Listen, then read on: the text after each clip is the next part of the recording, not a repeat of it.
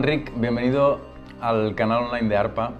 Eh, conoce el proyecto, entrevistas muy, muy largas, cero florituras, eh, claves para entender cómo funciona el mundo, etcétera. Todo disponible en YouTube, en Spotify, en iTunes también. Hoy nos gustaría hablar de política, de democracia, de medios de comunicación, de geopolítica y sobre todo de España y en particular de Madrid, que es una ciudad que conoces muy bien, y de Barcelona, que también es otra ciudad que conoces muy bien. Pero antes, ¿podrías explicarle quién es a la gente? Eh, orígenes, vida cotidiana, carrera profesional, identidad de género, patrimonio, ideología política, lo que quieras. Autodefinite como quieras.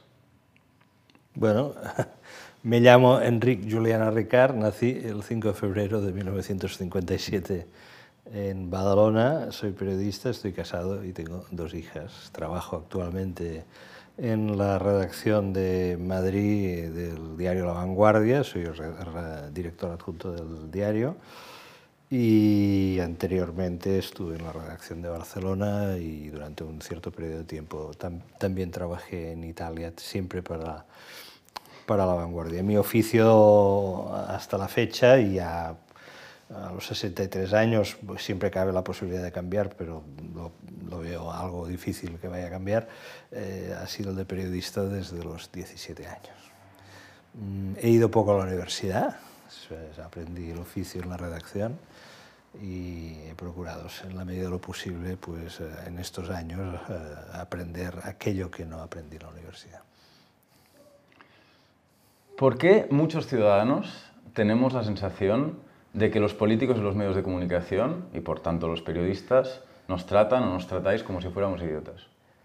Bueno, esta pregunta formulada en términos un poco más contundentes, que no me hubiesen molestado, eh, es la que efectuó Donald Trump hace ahora cuatro años y le permitió ganar las elecciones. Y posiblemente una reformulación de esta idea se va a efectuar dentro de unas semanas en Estados Unidos y no hay que descartar la posibilidad de que le vuelva a dar la victoria a Donald Trump. Es decir, la impugnación de la política convencional, tal y como la hemos conocido pues, en las últimas décadas, sobre todo básicamente después de la Segunda Guerra Mundial, y eh, la impugnación también de, los medios de comunicación, sobre todo los medios de comunicación más eh, convencionales, que nacieron o se desarrollaron, habían, habían nacido antes, de la Segunda Guerra Mundial, pero que tuvieron su fase de esplendor eh, desde el punto de vista de su influencia cultural durante los años posteriores a la Segunda Guerra Mundial. Por lo tanto, ahí eh, en esa pregunta está implícita no solo una percepción, de la que ahora creo que sería interesante hablar, sino también la percepción de, una, de un final de época. ¿no? ¿Eh? Es decir, la pregunta es por qué los políticos nos engañan, por qué la prensa nos engaña.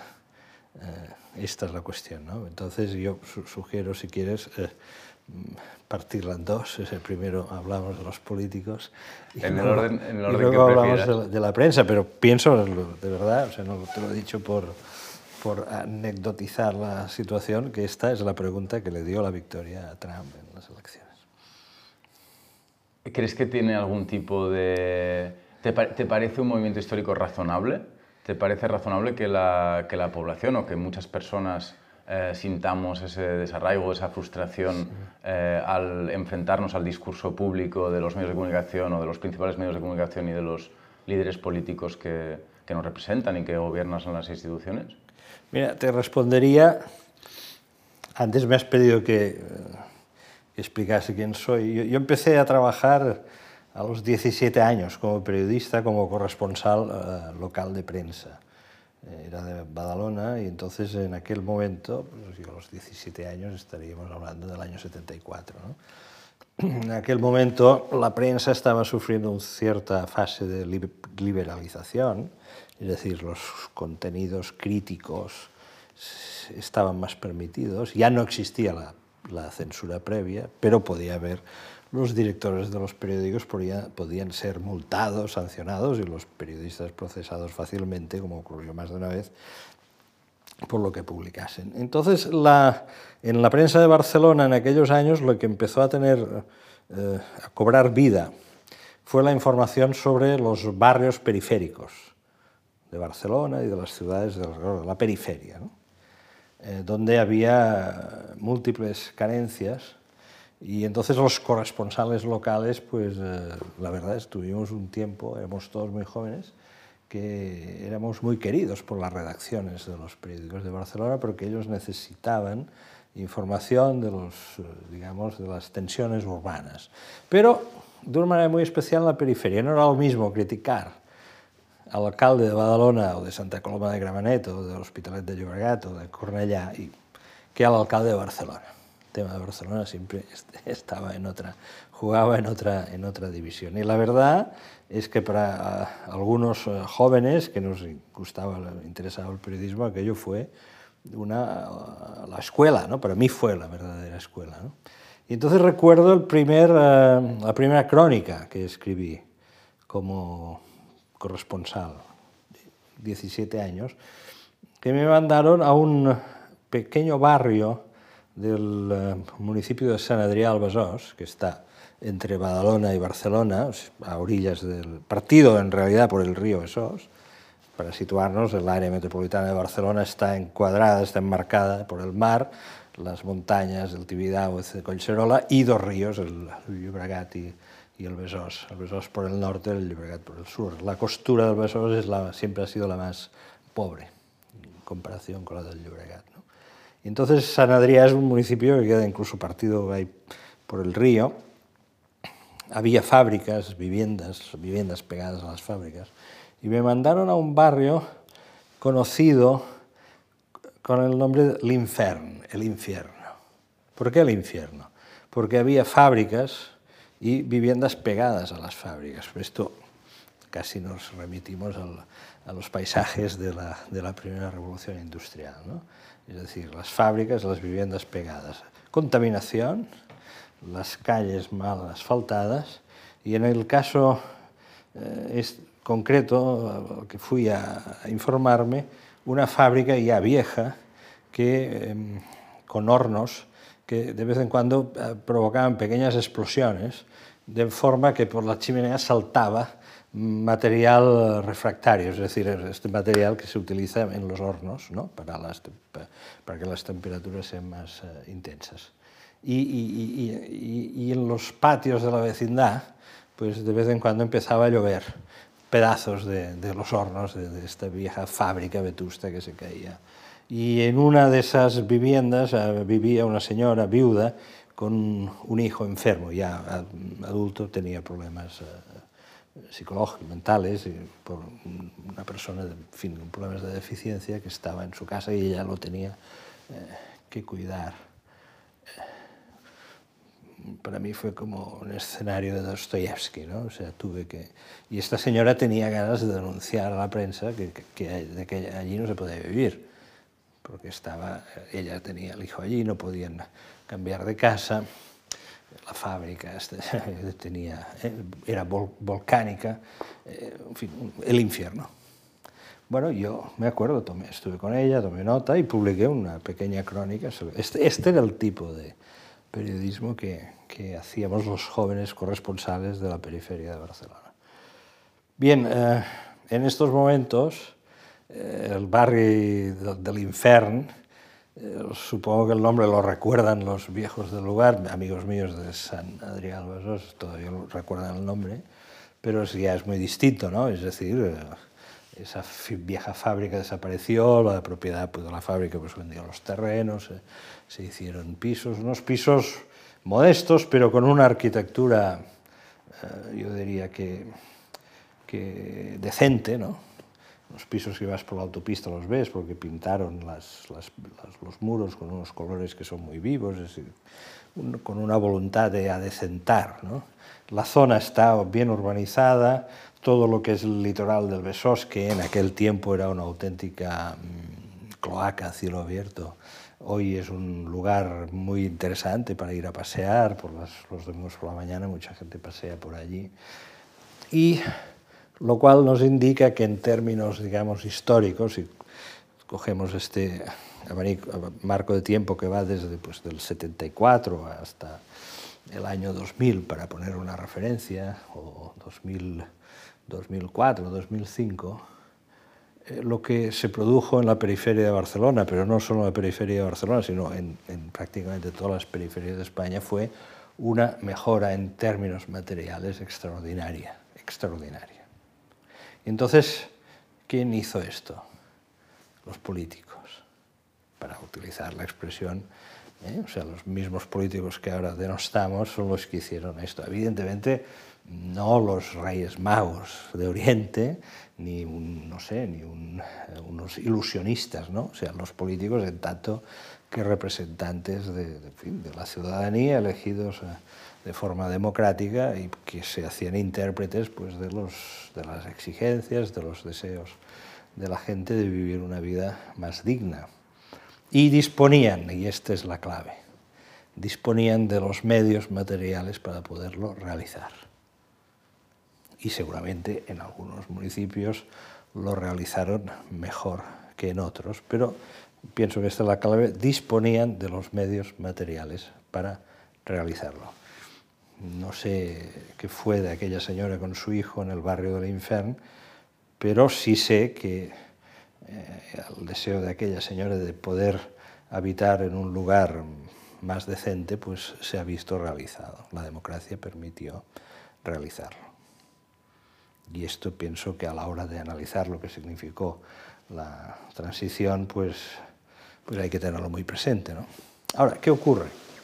Vamos a, llegar a los políticos y a los medios de comunicación hoy, supongo. Claro. El, el, barrio es otro. La fábrica ya no existe. Si paseas por allí, estás paseando por una periferia decente. Pero el problema es el siguiente. El infierno ha entrado dentro de las casas. El infierno está dentro de las casas ahora. ¿En qué forma? En forma de precariedad laboral, de paro, de nuevo, después de la crisis de, de 2008, en estos momentos de angustia por una situación que no sabemos exactamente de qué forma y con qué ritmos se va a solucionar, si es que se soluciona de una forma definitiva, con unas incógnitas y con por lo tanto con unas angustias respecto al porvenir económico en estos momentos muy elevadas y evidentemente estas angustias, estas interrogantes, estas, este no saber qué va a pasar eh, adquiere unas intensidades mayores en unos sitios eh, o que en otros y posiblemente en estas periferias, digamos, el infierno ha dejado de estar en, en, la calle, en las plazas, en la, en la orilla del río Besós, en la fábrica que, que semi explotaba por las noches cuando encendían los hornos para estar dentro de las casas en la medida que la vida de la gente se ha visto, eh, se está viendo, se está viendo sacudida por incertidumbres que hasta hace pocos años no habían adquirido tal, tal intensidad. Y ante esa nueva realidad, el problema es que la política en estos momentos no dispone de medios materiales suficientes para poder dar una respuesta mm, convincente.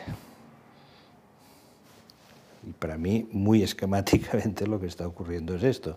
Y efectivamente, cuando la política no dispone de los medios materiales suficientes para, dar una, para tranquilizar, para dibujar sobre todo un horizonte, la cuestión de las expectativas es... Aquella señora pedía un horizonte. ¿eh? Y los tipos del periódico me mandaron allí creían que el periodismo en aquel momento también servía para dibujar horizontes y yo que no tenía ni idea, porque la primera vez que me enfrentaba a la redacción de una noticia, más o menos también intuí que sí, escribía aquella crónica, contribuía a dibujar un horizonte. Pienso que, ni que fuese de una forma intuitiva, todos los que participábamos en aquella cadena sabíamos más o menos hacia dónde íbamos. El problema es que esto ahora está muy confuso. ¿no? Y por lo tanto, claro, ¿a quién vas a reclamar? Si no, pues a las personas que tú has elegido. Si a esto le añadimos eh, que hay mucho ruido, o sea, el Valle de Lágrimas está siendo retransmitido en directo. Esto es lo que es los que escribieron la Biblia, que, no, que esto no contaron. ¿no? Es decir, que un día, tú sabes, el, Valle de Lágrimas, ¿no? Retransmitido en directo. La Biblia daba algunos avances, ¿no? Es decir, esto parece que... ¿eh? Pero es que ahora estamos en la retransmisión en directo y la cuestión es, claro, es que estamos configurando una civilización en la que el Valle de Lágrimas está siendo retransmitido en directo. Por lo tanto, ¿esto en qué se traduce? Bueno, se traduce yo creo que básicamente en una especie de aturdimiento. O sea, la información básicamente hoy, más que despertarnos eh, inquietudes, lo que hace es aturdirnos porque ya sabemos que el mundo va mal, pero es que además es que nos lo retransmite en directo y lo puedes ver en cualquier, puedes escoger el ángulo de, la, de visión, desde el que se ahoga en el Mediterráneo hasta el que pasa hambre en el África, hasta, no sé, el que es, vive, eh, en fin, eh, es maltratado o, o, desaparece en la periferia de cualquier gran ciudad del mundo. Mm, ante esa nueva realidad... Eh, digamos, la, la cuestión es que la, en la política, en la medida que no puede dibujar horizontes convincentes, pues entra en crisis ante la sociedad y por lo tanto se abre la posibilidad de, de, en fin, de hacer esta pregunta en tonos muy amargos y en que alguien levante la mano, como hizo Trump, y dice, no os preocupéis, yo no os daré una solución. Yo no os daré una solución. Pero depositad en mí vuestra ira, que yo seré un buen banquero de vuestra ira. Yo creo que este es el, el éxito de personaje con Donald Trump, imitado en estos momentos en el mundo por, por muchos secuaces.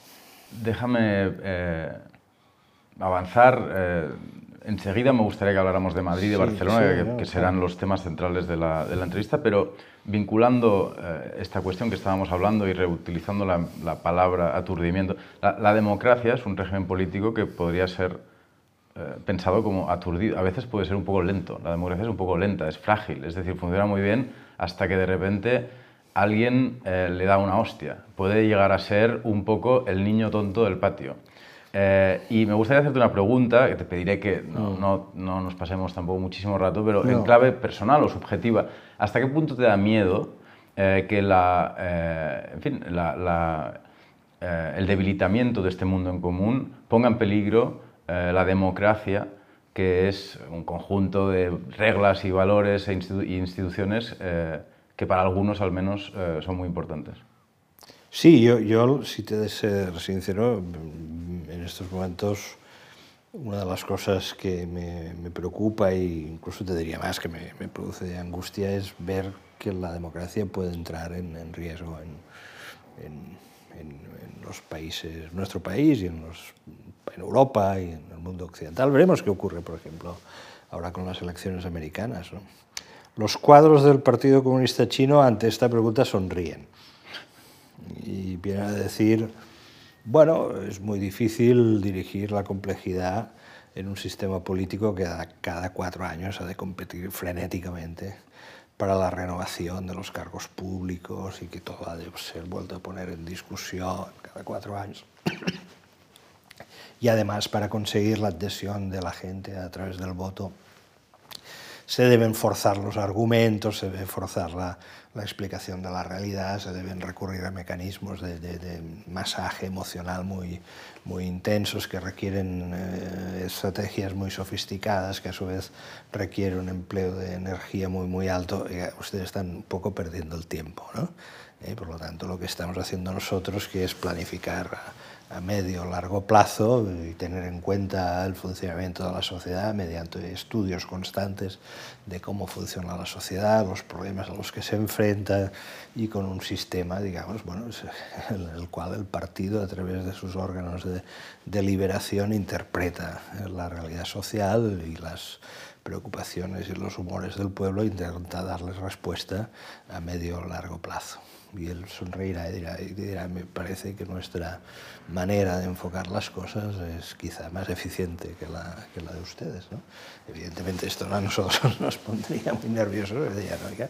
nosotros vivimos en la idea de que, que, que los cargos políticos han de ser sometidos cada X tiempo al escrutinio de la sociedad y que tomar posición hay que poder corregir, hay que poder uh, cambiar de rumbo, esto, la democracia es esto. Bien, mm, la, yo no creo que en uh, Occidente lo que se produzca es que un día desaparezca la democracia, ¿no? Eso pienso que todo en la vida puede llegar a pasar, no creo que esto lo veamos, al menos en, en, un medio plazo, pero sí lo que puede pasar es algo que ya está empezando a ocurrir, es decir, que bueno, las propias democracias van, van torciendo su forma, ¿no?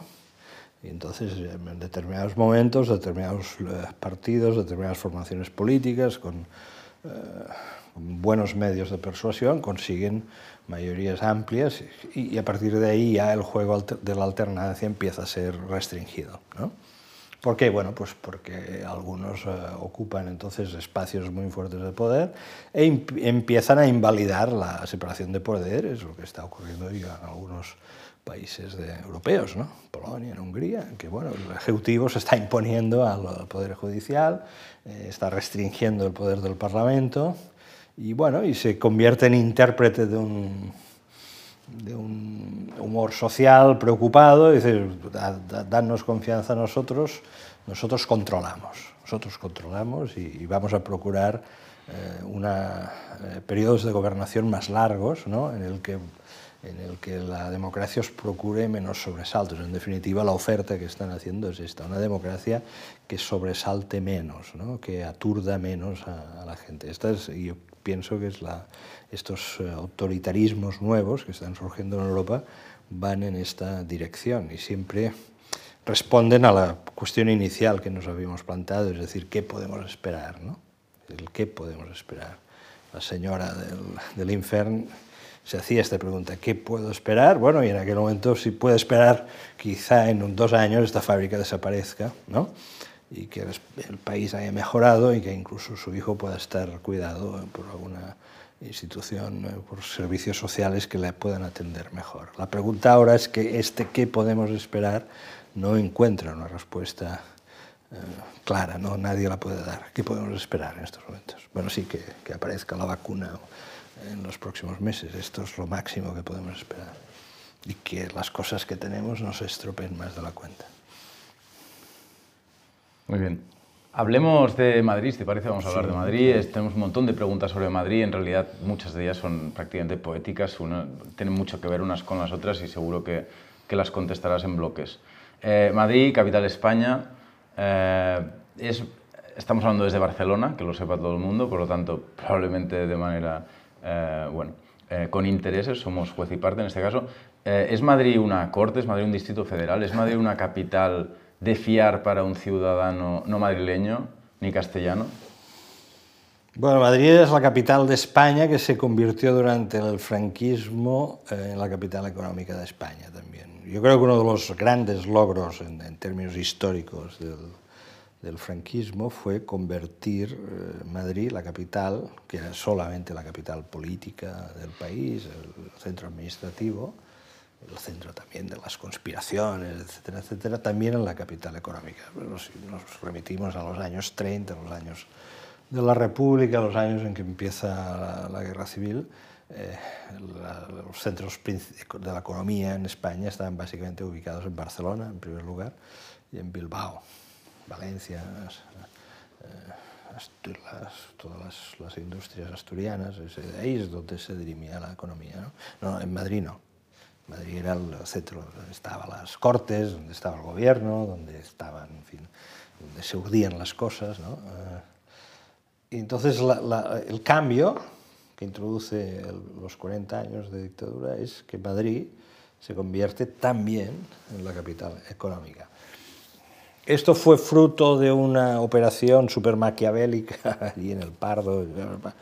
Yo creo que eh, sí y no. Es decir, el plan de estabilización del 59, que básicamente su objetivo no era convertir Madrid en una capital económica, su objetivo era evitar la bancarrota de España sobre la base de acelerar la maquinización del campo y, y, a captar eh, capitales para la industria en las ciudades eh, y en nuevas zonas de desarrollo industrial que se intentaron poner en marcha y facilitar también la llegada de turistas, básicamente liberalizar, abrir la economía española exterior. Este es un momento fundamental de nuestra historia, que es que va del 57 al 59, cuando el país está en España todavía está eh, algo mm, marginada en la escena internacional, aunque no es la misma marginación de los años 40, y se encuentran en una disyuntiva terrible, es decir, si, si no hacen nada, eh, van a la bancarrota, van a la suspensión de pagos. Se les quedaban divisas para pagar el petróleo dos o tres meses. Se tenía que hacer algo, entonces lo que se hizo con el apoyo activo de los Estados Unidos fue devaluar la peseta, establecer unos criterios para poder que los capitales extranjeros invirtiesen en España. España que ofrecía, bueno, pues ofrecía básicamente salarios bajos y disciplina social, esto sobre todo casi eh, las dos cosas unidas. ¿no? Disciplina social, salarios bajos. Como China. Gente que, bueno, podía trabajar en las fábricas y, y un país bello, que si se pulía un poco podía ser un lugar muy interesante para ir a visitar, con costas y playas muy bonitas, etcétera, etcétera. Estas son las claves del desarrollo económico español que supusieron un éxodo de más de 3 millones de personas que vivían en el campo, que se fueron a trabajar a la ciudad, Madrid, Barcelona, Bilbao, etcétera, y algunos, una parte de ellos también al extranjero, en Europa básicamente.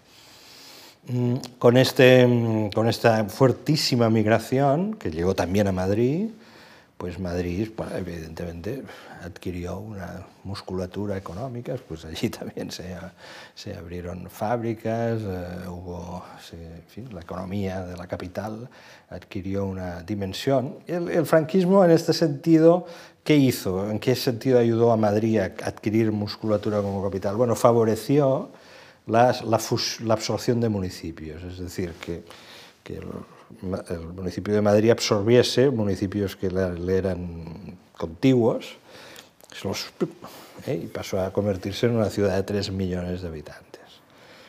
Ese mismo proceso de absorción no fue eh, autorizado en Barcelona. O sea, la señora del barrio del infierno si se hubiese seguido el mismo proceso cuando el día que yo ya ni, ni siquiera hubiese sido corresponsal local, quizá, porque aquello ya era Barcelona, ¿no? Habría sido formado parte de Barcelona y quizá, no sé, quizá entonces las, los periódicos habrían tenido corresponsales por distritos, digamos, ¿no? Pero no, no, no, esto me acuerdo que mi abuelo siempre me lo contaba, ¿no? no lo que dejan hacer a Madrid no, no se deja hacer aquí, o sea, la absorción o sea, este salto de escala, es decir, una ciudad nominalmente con 3 millones de habitantes y otra que se quedó con un millón y medio. Porcioles, que era el alcalde de aquel momento, Porcioles denostado, luego algunos lo han reivindicado un poco, Porcioles era el alcalde franquista de los años 60 de Barcelona, era un hombre de la Liga, un conservador catalán de antes de la guerra, venía de la Liga, consiguió una un tipo hábil, bueno, sabía que no le iban a dar la, la capacidad de absorber los municipios limítrofes, que nos, pero le dieron la posibilidad de crear el área metropolitana de Barcelona. Supongo que él convenció a los tecnócratas del, del régimen, decir, aquí hay una serie de problemas en común pues, que hemos de intentar resolver, sobre todo la la planificación urbanística, qué usos le damos al suelo en una fase de desarrollo económico, esto es muy importante, es importante para, incluso para el propio desarrollo de la economía y de los negocios y de los beneficios, o asignar valores al suelo en una fase de desarrollo económico. Y a partir de ahí, pues sí, a Barcelona se le autorizó tener un área metropolitana. Esta es la, entonces, yo pienso que lo, más significativo para mí de Madrid en términos históricos es el hecho de que dio, en estos, entre los años 60 y 70, da un salto de escala muy, muy importante. Se convierte en una capital económica que luego se ha consolidado y en estos momentos eh, es evidentemente la... ¿Cómo se ha consolidado? ¿Cuál ha sido el modelo de desarrollo económico de Madrid en las últimas dos décadas? Bueno, las empresas de Madrid tienen un mayor tamaño de promedio que Barcelona que las catalanas. Eh, esto es un dato que a veces en Cataluña se pasa un poco por alto. ¿no? Es decir, si se compara el tamaño medio de las empresas, las empresas de Madrid son más grandes en general. Estadísticamente son más grandes. la empresa en Cataluña en estos momentos es, está más atomizada, es más pequeña. Bueno, la capitalidad pues, ha permitido una concentración muy fuerte de las sedes, ¿no? de las grandes empresas, muchas empresas que operan, que han de tener una sede en la península para atender también a Portugal, pues están ubicadas en Madrid, las sedes del capital financiero, los medios de comunicación, sobre todo la televisión, en el momento que se produce, la, mm, se autoriza la televisión privada en España, es significativo observar cómo ningún canal de televisión se plantea, por ejemplo, de, tener su sede en, Barcelona, por ejemplo, y, y, emitir telediarios desde Barcelona. Por no decir otra ciudad de España, pero decir, por ejemplo, Barcelona. O sea, la, concentración mediática, el hecho, por ejemplo, de toda, toda, la televisión privada, más la televisión del Estado, esté en, en Madrid, pues esto desde el punto de vista del desarrollo de la industria audiovisual, en cuanto a productoras de televisión, de programas, etcétera, etcétera, también se ha producido ahí una fuerte concentración. Digamos, pues, eh, por lo tanto, que el sector servicios en Madrid es, es, muy importante. Y yo le añadiría otro componente, pienso que, que no es nuevo de ahora, que es el de la presencia de los capitales latinoamericanos. Esta es una, eh, es, una cierta constante, al menos de la historia reciente. En los años después de la guerra, Madrid se convirtió en un lugar propicio para que algunos personajes de la política latinoamericana, dictadores que habían amasado eh, fortunas importantes en el momento en que se vieron en serias dificultades, pues eh, se fueron a España. Caso de Perón, por ejemplo, Pérez, que era uno de los hombres fuertes de, Venezuela en los años 40, 50, también acabó en Madrid y esta gente trasladó mucho dinero a Madrid. Hay todo un barrio en la parte de Chamartín, cerca del estadio del Real Madrid, eh, en el que todas las calles llevan nombres de, ciudades o de lugares sudamericanos. esa zona fue urbanizada, digamos, construida por capitales latinoamericanos. Y, está, y esto sigue hoy presente en Madrid, por ejemplo, en estos últimos años la presencia de capital venezolano en Madrid es muy elevada. Muchos de los que, capitales que marcharon de Venezuela se instalaron primero en Miami, pero luego algunos de ellos, digamos, una buena parte del barrio de Salamanca en estos momentos es propiedad de, de inversores venezolanos que han comprado pisos, han comprado inmuebles, están, eh, se cuenta en Madrid que uno de los grandes decoradores de, de pisos hoy de, de, alto standing es un venezolano muy renombrado. ¿no? Es decir, eh, está este puente ¿no? económico con Latinoamérica, los servicios, la, el efecto capitalidad, todo, todo va sumando. y una ventaja, la geografía siempre cuenta y cuenta mucho, pues antes he dicho Barcelona, pues es una ciudad enmarcada por el mar, la montaña y dos ríos. Bueno, eh, la ventaja orográfica y geográfica de la ciudad de Madrid se ve cuando uno va en avión, ¿no? pues ves la ciudad, hay un momento en que la ciudad se acaba y que viene cuando la ciudad empieza a acabarse. Bueno, pues hay terreno, hay suelo. suelo. Podría urbanizarse Madrid hasta llegar a Lisboa prácticamente. ¿Es justo vincular el desarrollo económico y urbanístico de la ciudad de Madrid con el fenómeno, el vaciado de España?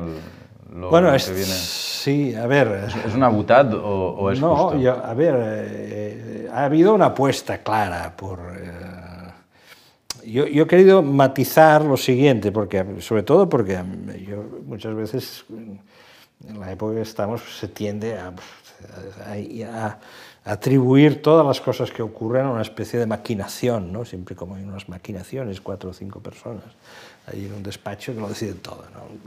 Las cosas a veces no son exactamente así. Es decir, la, la emigración de los años 60 se produce por una decisión de casi de, dramática de salvación de la economía. Atención, dirigida por un catalán, eh, Joan Sardà de Xeus. O sea, el cerebro Lo conocemos. del plan de estabilización del 59 es el señor Joan Sardà de Cheus, antiguo simpatizante de Esquerra Republicana, que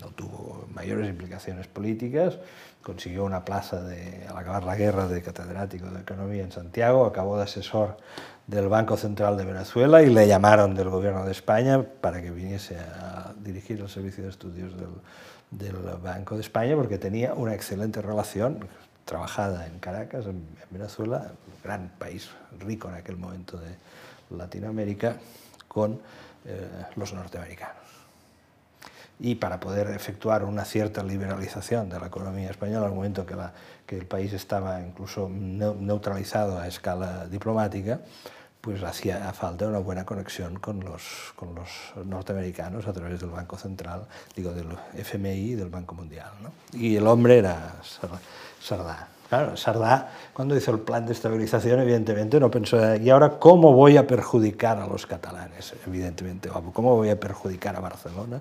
No, decidió que la única manera de salvar a España la bancarrota, y él había llegado a la conclusión de que también su mejor contribución al un futuro razonable del país era evitar la bancarrota, no creía que, que del hundimiento económico de, España, de España surgiese una, una democracia, pues era abrirlo a los capitales exteriores y por lo tanto producir una, un shock en, de, de, de, actividad que se tradujo en una industrialización intensiva de las grandes periferias urbanas, incluida la ciudad de Madrid. Es decir, la gente en Andalucía, de muchos pueblos de Andalucía, cuando tenía que tomar la decisión de marchar, pues decidían si se iban a Madrid o si se iban a Barcelona, o algunos si se iba a Bilbao. Y cómo se decidía esto, pues supongo pues el que tenía un pariente en Barcelona, pues ya, ya tenía noticias de algo de lo que pasaba en Barcelona, iba para Barcelona y otro iba para Madrid. ¿no? Eh, las cosas fueron así. ¿no? Ahora, lo que sí es verdad es que luego hubo toda una... se le dio una forma política a la ciudad de Madrid, en el sentido que he referido antes, y por lo tanto, bueno, esta es, es, la realidad. Luego hay otro aspecto, claro, la, los, eh, las redes de transporte, ¿no? la concepción radial, obsesivamente radial de la red de transporte. Sobre esto está, hay mucho escrito, no es algo que venga de, de, de ayer ni de anteayer. Las primeras redes de ferrocarriles ya un poco obedecían a este concepto y el AVE, digamos, la, los, la, lo, lo, ha rematado. ¿eh? Y pienso que ahí sí que hay una visión estratégica, es decir, todo pasa por Madrid. Y, además con... Y aquí sí que hay algún elemento de, actualidad interesante, ¿no? Es decir, en el momento que se planteó la cuestión del AVE, sobre lo que cuestión sobre la que creo que este país discutirá durante años, porque, porque la gran pregunta es si esta enorme inversión que se ha hecho en el AVE era la, la gran inversión que España necesitaba. ¿eh? Esta, no, no, sé si esta es, tiene una respuesta, no tiene respuesta fácil esta pregunta, pero en cualquier caso, ahí sí que ha habido un planteamiento estratégico potentísimo de decir, oye, esta es una red radial en la que todas las líneas eh, empiezan o acaban en, Madrid y que conectan y que la idea era conectar prácticamente Madrid con todas las capitales de provincia. De tal forma que la única red, el único tramo no, no radial, que sería el tramo mediterráneo, pues ya sabéis, eh, todo el mundo conoce el calvario que ha habido, que la pugnacidad con la que se ha tenido que reivindicar que un ferrocarril de velocidad alta eh, pueda discurrir entre Barcelona y la ciudad de Valencia, por ejemplo. ¿no? Bueno, pues ahí sí, claro, evidentemente hay un, hay, un, hay un diseño. Entonces, ¿esto ha contribuido al vaciamiento de... ¿Un diseño por parte de quién? ¿De quién estamos hablando? ¿Quién ha diseñado esto? ¿Hablamos de, de, un partido político en concreto, de un cuerpo de funcionarios, de instituciones en particular? No, yo creo que la concepción radial está instalada en, en los mapas de España desde, hace mucho tiempo. Pienso que la idea de acentuarlo es uh, Aznar, el gobierno Aznar, quien, quien toma esta decisión. Aznar hace una gran oferta a las clases medias españolas una gran oferta. Aznar dice, viene a decir lo siguiente, yo ya sé que no os caigo muy simpático, ¿eh? ni que la derecha nos cuesta un poco ¿eh? aparecer ante el país como la forma natural de gobierno de España, porque este país viene de una guerra civil, la izquierda, esto él siempre lo ha obsesionado, la izquierda siempre hace uso de, de una especie de plus moral, ¿no? puesto que la izquierda perdió la guerra civil, es como la izquierda siempre puede eh, levantarse un poco más, hora de ponerse puntillas se eleva un poco más porque tiene ¿eh? este plus moral de perdedores de la guerra civil. Pero yo esto lo voy a resolver sobre la base primero de la guerra civil, hacedme el favor que ya no hablamos más. ¿eh? Y después yo voy eh, a enriquecer el país, a enriqueceros con la mayor rapidez posible. Entonces a partir de aquí, pues las políticas de liberalización del suelo, que luego acabarán generando la, la burbuja inmobiliaria que hoy tantos eh, lamentan, ¿no? y eh, promesas de, digamos, de magna redención de la provincia. Es decir, oiga, su capital de provincia tendrá estación del AVE. Y hoy en todas las capitales de provincia, no todas tienen una estación del AVE, porque el AVE no, todavía no ha llegado a toda, a, toda a toda España, pero todas las capitales de provincia tienen asignada y pobre de la que no la tenga asignada. No sé si Soria la tiene asignada, pero por ello ya han, y Teruel, por ello se han constituido en plataforma. ¿no? Es decir, el que no tiene asignada una, una estación del AVE es, es un auténtico desgraciado. ¿no? ¿Eh? Bueno, de hecho lo es, porque no está conectado con Madrid, que es el gran centro económico sí, del bueno, país. pero puede estar conectado. Es decir, ahí está la trampa, ¿no? Una vez ¿Eh? diseñas. Efectivamente, entonces, claro, eh, lo que cuesta esto ahora emerge, evidentemente, están apareciendo estudios, ya, ya no estudios marginales, sino estudios, pues bueno, que dicen, mira, España realmente una economía media, por decirlo por no decir modesta, ¿no? de la Unión Europea podía realizar un esfuerzo en la construcción de una línea de alta velocidad cuya extensión no es parangonable con la alta velocidad de Alemania, por, por, ejemplo, por caso. Pues, esta es una cuestión. ¿no? Ahora, esto está ahí, esto está construido y eso es, es ya una realidad. Lo que ocurre, todo el mundo estaba muy emocionado. Una vez esta, toda estas, esta red se ha puesto en marcha, en muchas ciudades constatan, han empezado a hacer estudios, decir, oye, exactamente nosotros estar conectados con Madrid, ¿qué, nos, qué, nos qué aportamos y qué nos dan? ¿No? Es decir, ¿cuántos profesionales de Valencia, por ejemplo, por entre semana cogen el tren y se van a trabajar a Madrid? O deciden que es mejor tener el despacho en Madrid que en Valencia o simplemente ir como a trabajar como empleados en Madrid para luego regresar el fin de semana a Valencia.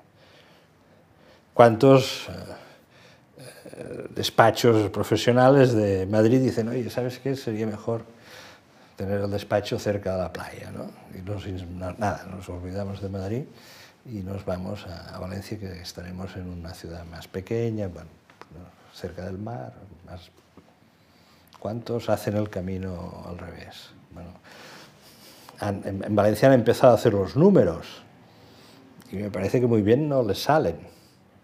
Ahora, esta semana, estamos hablando finales de, del mes de septiembre, ha habido el debate de política general en las Cortes Valencianas que ha empezado con un discurso del presidente de la Generalitat Valenciana, Ximo Puig, escribiendo un estudio sobre los efectos de la macro capitalidad de Madrid en lo que se refiere a Valencia salen perdiendo. Y eh, denunciando una competición desleal. ¿no? Estamos hablando de Valencia, no estoy hablando de Barcelona, estoy hablando de Valencia. Bueno, estos son los debates que vienen. ¿eh? Estas son las discusiones que vienen. ¿Quién, quién, quién, quién, quién va a defenderlos estos debates? ¿Quién va a promoverlos? Dicho de otra manera, bueno, eh, en, en, en, las Valencia élites- han, hecho un, un- han encargado un estudio, se han dedicado durante meses a estudiar flujos de, de- de- de viajeros, de inversiones, de actividad económica, flujos fiscales, lo que, lo que, claro, esto no es, bueno, esto se puede contabilizar, es decir, cuál era tu base fiscal hace 10 años y cuál es ahora, o sea, dónde tributa la gente. claro. Eh, ¿Y lo crees tanto, que en, en- esto es- eh, esta es la discusión, una de las discusiones, eh, pero una discusión importante. te parece justo considerar que es posible que haya un conflicto de intereses entre el hecho de que las élites del Estado, eh, al menos las que tienen que ver con la administración del Estado, eh, tengan un conflicto de intereses entre el hecho, por una parte, de ser esas élites del Estado y por otra parte, de que sean élites madrileñas. dicho de otra manera, eh, están barriendo para casa unos, unas cuantas decenas de miles de personas que viven en Madrid que deberían estar pensando en el interés general de todo el país y que quizá no siempre lo hacen por eh, voluntad propia o por desconocimiento, por desinterés o por el motivo que sea. Mira, yo creo que hay un, había eh, en su momento un verdadero planteamiento político estratégico, es decir, si tú consigues convertir Madrid en una ciudad, qué sé yo, de 10 millones de habitantes, esto no se hace en dos días, evidentemente, pues, es un periodo histórico. Estamos en ello. Ya la partida está resuelta. O sea, nadie te va a toser, ¿entiendes? Puede ser que unos protesten, pero o sea, una esto es un esquema latinoamericano. Un país tiene una capital sobre la base de empezar a drenar energías, eh, talento, eh, inversiones, se convierte en una macro urbe de 10 millones de habitantes, la partida en términos históricos está resuelta. El centro de poder real está allí y todo lo demás es historia. Esta partida. Yo creo. Estamos en el minuto 60 del partido. ¿Cómo vamos? No, no, creo que aún falta, ¿no? Sobre todo porque vino la crisis del 2008 y algunas, algunas recordarás la quiebra, bueno, la suspensión de pagos de las autovías, eh, de las autopistas radiales. Es decir, es la idea. Las pagó el Estado. Sí, pero había una idea, o sea, unas autopistas por las que al final pasaba poca gente, porque ¿por qué las hicieron? Bueno, porque la previsión de crecimiento a, medio término, a medio plazo era, era mayor. Luego no se realizó, vino la, crisis y todo aquello. Pues, ¿eh? Entonces, bueno, había unas autopistas por las que pasara, claro, cuando empezó la crisis la gente, pues en Madrid, ¿cómo vas a coger la autopista de pago si puedes ir por, por por otro lado, ¿no? ¿Eh? aunque sea más lentamente. ¿no? Bueno, claro, eh, suspendieron pagos, tuvieron que... Bueno, quiero decir que la crisis ralentizó eh, este proceso, lo hizo, le dio, le frenó velocidad y a la vez acentuó y dramatizó estos desequilibrios, empezaron a ser verbalizados. E incluso empezaron a tener traducciones políticas y programáticas, por ejemplo, el corredor mediterráneo, esto lo, me lo conozco muy bien, yo, el corredor mediterráneo, en fin, ya pediré que pongan un tornillo y si puede ser con mis iniciales, ¿no? porque em, bueno, en 2002 Aznar consigue que el corredor mediterráneo desaparezca del mapa de las, de las eh, de las prioridades europeas, no le interesaba. O sea, para él el concepto de una comunicación intensa en términos económicos eh, y de pasaje ¿no? de personas entre Madrid y Barcelona la consideraba peligrosa en términos políticos. ¿no? Es decir, supongo que en su mente, no lo supongo, lo, lo ha escrito en uno de sus dos volúmenes de memorias, consideraba que eso facilitaba la expansión del nacionalismo catalán hacia Valencia, por lo tanto esto había que no... ¿Crees que tenía razón? La mejor manera de alimentar el nacionalismo catalán, como se ha visto, ha sido la puesta en práctica de sus políticas. Eh, y no ha evitado el corredor mediterráneo que en estos momentos se está construyendo. ¿Por qué? Porque, porque las propias clases medias valencianas, incluso el propio Partido Popular Valenciano, cuando se vio arruinado acusado de corrupción, tuvo que reinventar rápidamente un discurso regional que ya no se podía basar en la construcción intensiva ni en la construcción de campos de golf en todas partes y solo el turismo, tenía que volver a verbalizar, a dibujar otro horizonte. Les tenía que decir a los valencianos qué podemos esperar. Pues bueno, podemos esperar alguna cosa distinta y por lo tanto el concepto corredor mediterráneo, es decir, una línea de tren que condujese las mercancías de las fábricas, los talleres y los productos agrícolas de Valencia hacia la Europa a través de una red de ancho internacional, era una idea muy potente que, sobre todo, dibujaba una expectativa, ayudaba a visualizar un futuro distinto a aquel, aquel presente que se estaba derrumbando. Por lo tanto, fue el propio PP regional que empezó a virar en favor de, y con él los empresarios. En estos momentos, si tú vas a Valencia y pones en discusión el corredor mediterráneo, puedes salir crucificado de allí. ¿no? ¿Eh?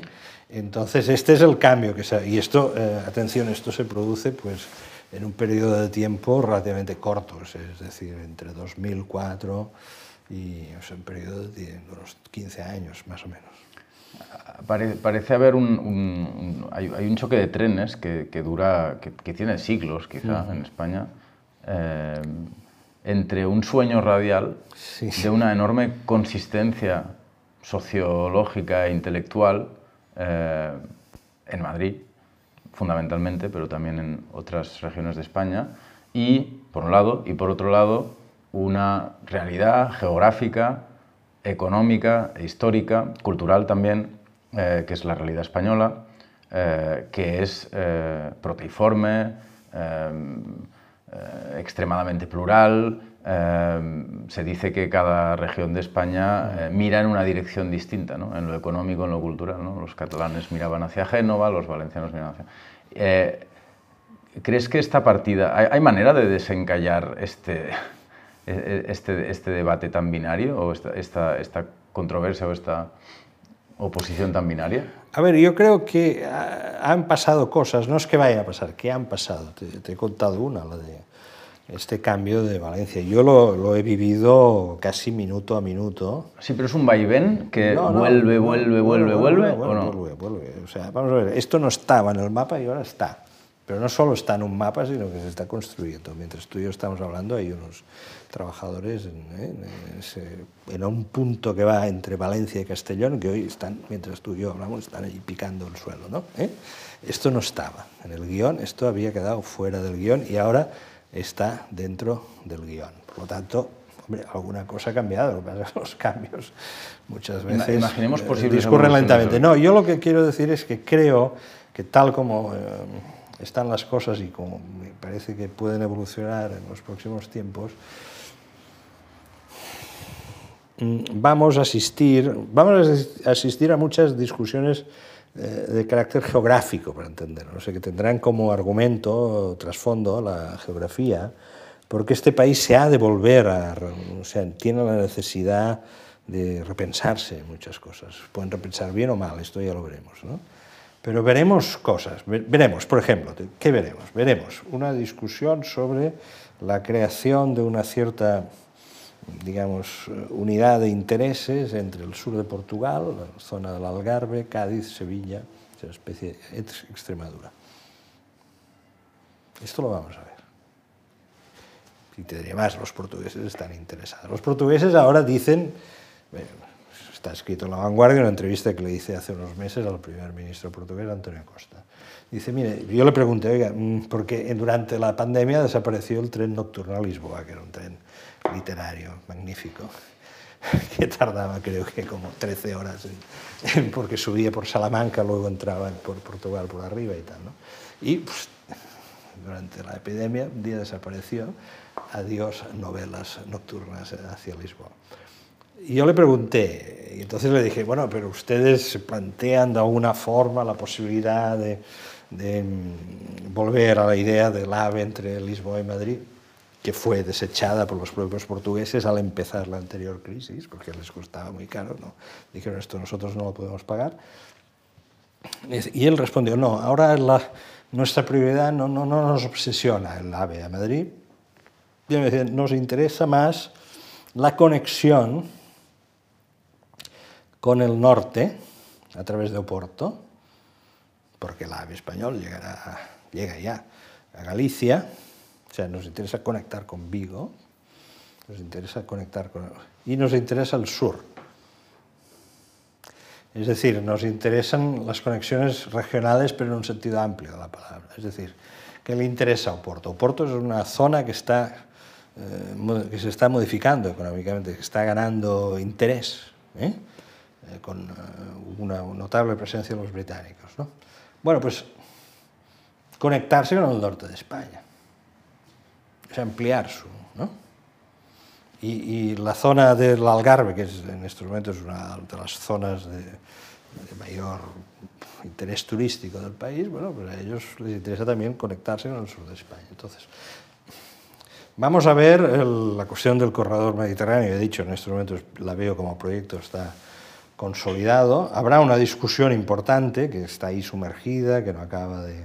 pero que aparecerá, que es que hay diferencias de criterios sobre si el corredor mediterráneo debe acabar en Almería, es decir, que sirva para transportar hacia Europa, pues desde los productos agrícolas de Almería, de la huerta de Murcia, las manufacturas valencianas, etcétera, etcétera, más la, actividad del puerto de Valencia, pues, hacia arriba, o bien se, se, se conecta con Algeciras.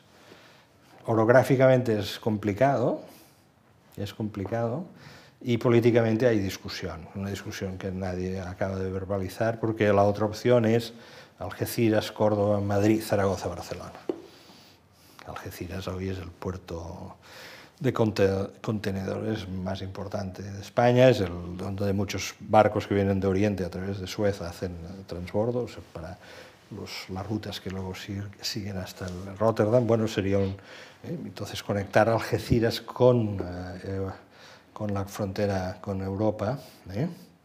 pero puede hacerse de dos maneras, enchufando por el frente mediterráneo, desde Valencia para arriba, o bien yendo por el interior, Zaragoza, Barcelona. Lo que creo que está desestimado en estos momentos es la hipótesis del tiempo de Aznar de evitarse Barcelona, por el concepto que decíamos antes, perforando el Pirineo. Me parece que en estos momentos me da la impresión que la, la República Francesa no está para muchas perforaciones del Pirineo, diría, creo que no me equivoco. Sigamos imaginando posibles evoluciones del guion. Eh, es eh, sorprendente eh, que en un país relativamente descentralizado como España, o que pretendidamente descentralizado como España, con actividad económica en realidad poco concentrada territorialmente en comparación con otros países, eh, no se haya logrado llevar prácticamente ninguna institución importante del Estado a ciudades que no sean Madrid. Eh, ¿Esto puede formar parte del guion? Sí, puede, yo creo que sí. Pienso que, que, veremos eh, cambios en esta dirección, pero creo que incluso la propia derecha española, que ha sido la más reticente a estas decisiones, creo que llegará un momento que la parte más inteligente entenderá que, que la única manera de, a menos que, cuidado, que se tome la decisión de orientar el país hacia la extrema derecha. En estos momentos quiero recordar que el partido, en estos momentos, que está obteniendo mayores registros de crecimiento en intención de voto es Vox. ¿eh? En estos momentos, finales de, del mes de septiembre de 2020, está en el 15%. Mm, por tanto, vamos a ver qué ocurre. ¿no? Ahora, Pienso que una política inteligente que tienda a, interpretar el, futuro de España en términos de estabilidad y de, un reparto mínimamente racional de la riqueza, pues ha de concebir eh, un país de otra forma. ¿no? ¿Eh? Y sobre todo entender que concebirlo de otra forma no lleva inexorablemente a su ruptura. Yo lo que, lo que sí quiero plantear es de que eso no pasa obsesivamente por la dialéctica Madrid-Barcelona. que, esa dialéctica de tensiones se va a ampliar, van a haber, ya hay nuevos actores en escena. He citado uno, el caso de Valencia. Valencia está tomando la palabra en este debate ¿eh? y, no lo y no toma la palabra de decir, que los valencianos vamos a proclamar la independencia de Valencia. ¿no? Dice, simplemente este país tiene que funcionar de otra forma y ellos han hecho sus estudios, dicen, mira, esta for, esta, esta, este esquema a nosotros nos perjudica. Y nosotros no amenazamos con irnos de, de España, pero queremos que esto funcione de otra manera. ¿Conoces cuáles son las prioridades de los valencianos o es una pregunta demasiado Bueno, Valencia, Valencia en estos momentos, vamos a ver, en el Mediterráneo, en, la, en, la, en, el, en el frente mediterráneo español, siempre habrá una gran ciudad, como mínimo los catalanes dicen, es que esto hace, no hace falta ni que lo diga, esta gran ciudad ya existe, Barcelona. Bueno, sí, sí, en estos momentos la principal ciudad del frente mediterráneo de la península ibérica es, es, es Barcelona, está claro. Ahora, si Barcelona se empeña en, uh, sus laberintos... Uh, Después hablaremos de Barcelona. Tal, Tranquilo que podrás puede meter caña. surgir otra, es decir, y la candidata a sustituir a Barcelona. Si Barcelona se empeña en una vida laberíntica, Barcelona y Cataluña con ella, es Valencia. En Valencia hoy las cosas en términos políticos, de resolución política, las cosas van francamente mejor que en Cataluña, se está actuando de una forma más mancomunada, o sea, las energías se están articulando mejor. Y, bueno, eh, la idea de que Valencia todo es turismo en, en las playas y tal, sí, evidentemente el turismo tiene un peso muy importante en Valencia, pero, por ejemplo, desde el punto de vista económico, la provincia de Alicante o determinadas zonas de Alicante están, eh, están, se están desarrollando mucho. Y, por ejemplo, eh, los desarrollos de inteligencia artificial en Alicante van a ser importantes. ¿no? ¿Eh? O sea, la idea de que las cosas interesantes en España solo ocurren en Madrid y Barcelona es una idea que hay que empezar un poco a relativizar. O sea, gente capaz de hacer cosas interesantes hoy eh, está más o menos eh, ubicada por todo el país. ¿Qué otras regiones te, te, parecen especialmente potentes o interesantes? Bueno, Andalucía podría tener posibilidades interesantes según cuál sea la evolución del norte de África, que es otra cosa que hemos... Que nadie en el norte de África, no me hable usted del norte de África, y allí solo hay problemas, y es verdad, hoy Libia, Argelia, Argelia no se sabe muy bien lo que, cómo puede, lo que pasa allí dentro es muy importante, el futuro de Argelia. ¿no? Marruecos, evidentemente lo que pasa en Argelia influiría mucho en Marruecos. Francia, Alemania misma están muy atentos a Marruecos, porque es un factor de estabilidad muy, muy importante en el norte de África. Están invirtiendo en, Marruecos. Eh, bueno, pues entonces, eh, si algún día el norte de África mejora, pues eh, la, región española que está más cerca del norte de África es Andalucía y podría, podrían establecerse pues, sinergias económicas. Problemas, podrían haber problemas, pero también hay ya ¿no? empresarios españoles que han, eh, por ejemplo, empresarios agrícolas que han in, en, invertido en, en Marruecos. ¿no?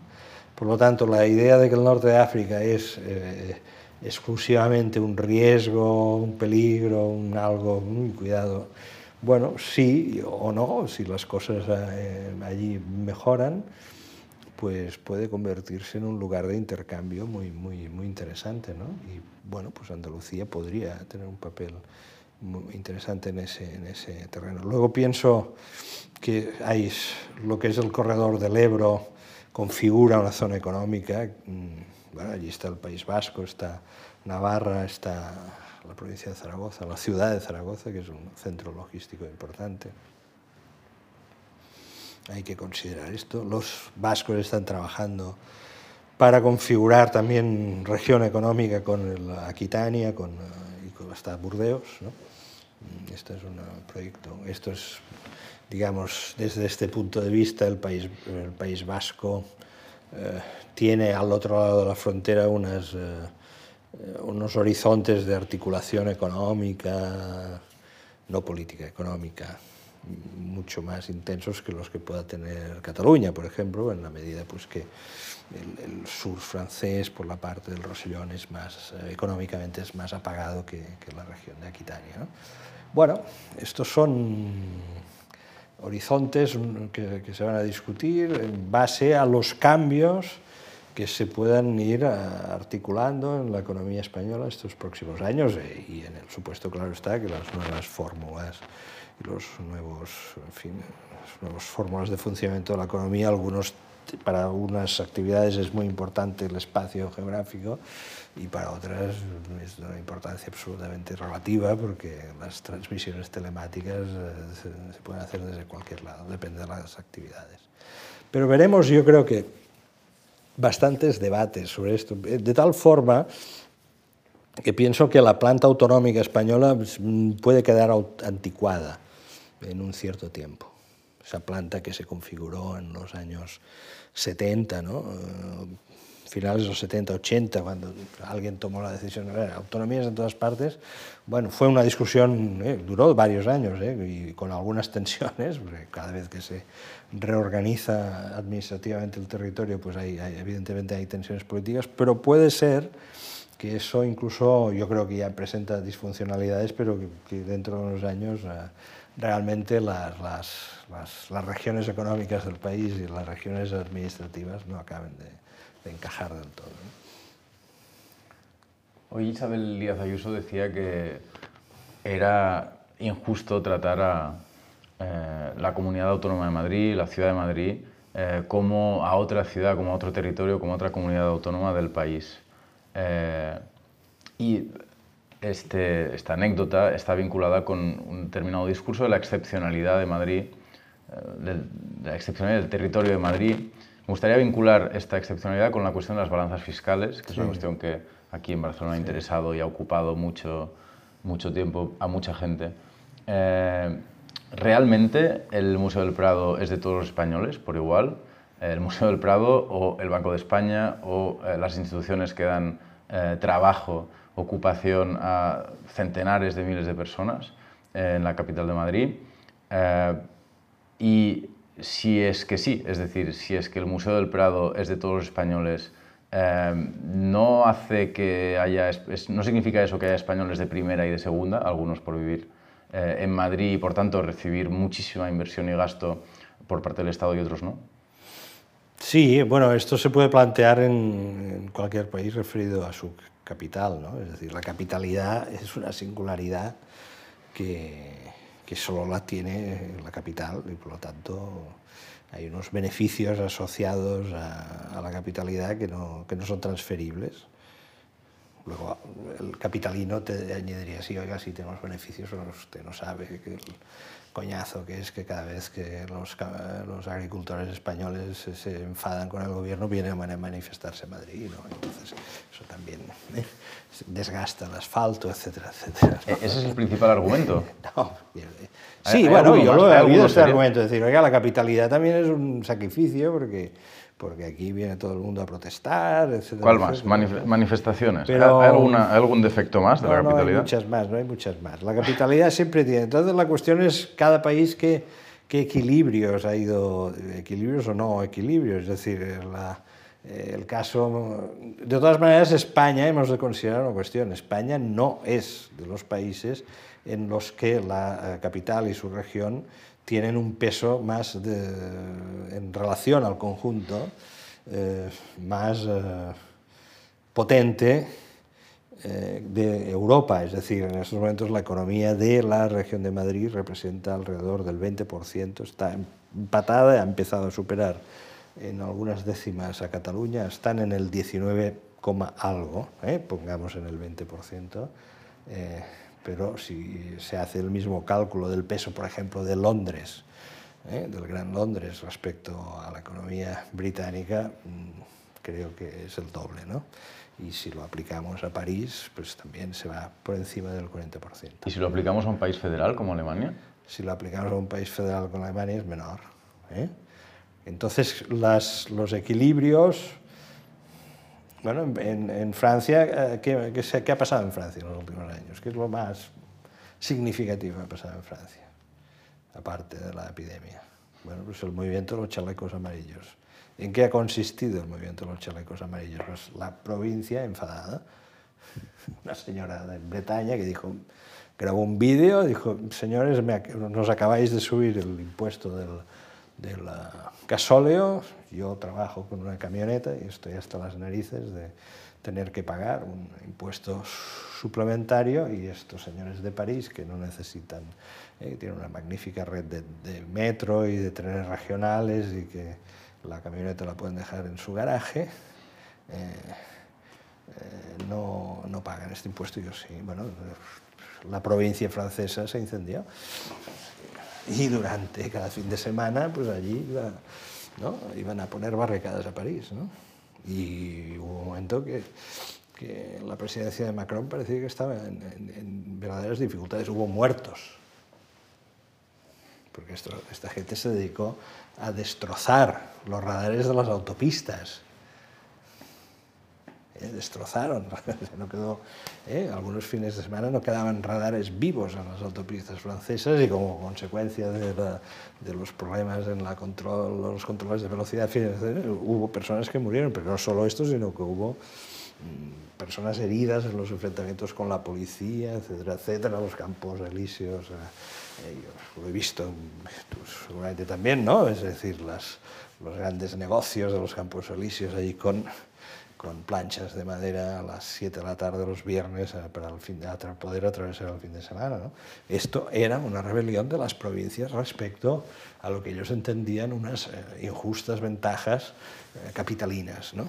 De alguna forma podríamos decir que en algunos sentidos el Brexit ha sido también animado eh, por una cierta contestación de la Inglaterra interior y sobre todo el norte de Inglaterra respecto a bueno, que, Londres lo atrapaba todo. Lo que pasa que todo es más complejo porque al final el capitán del Brexit es el antiguo alcalde de Londres. ¿no?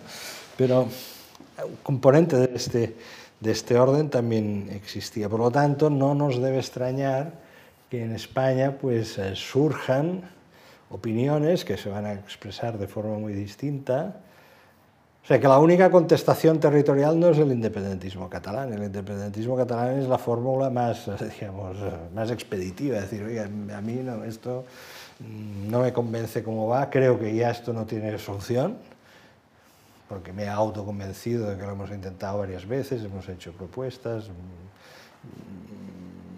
nos han dicho que no, por lo tanto nos vamos.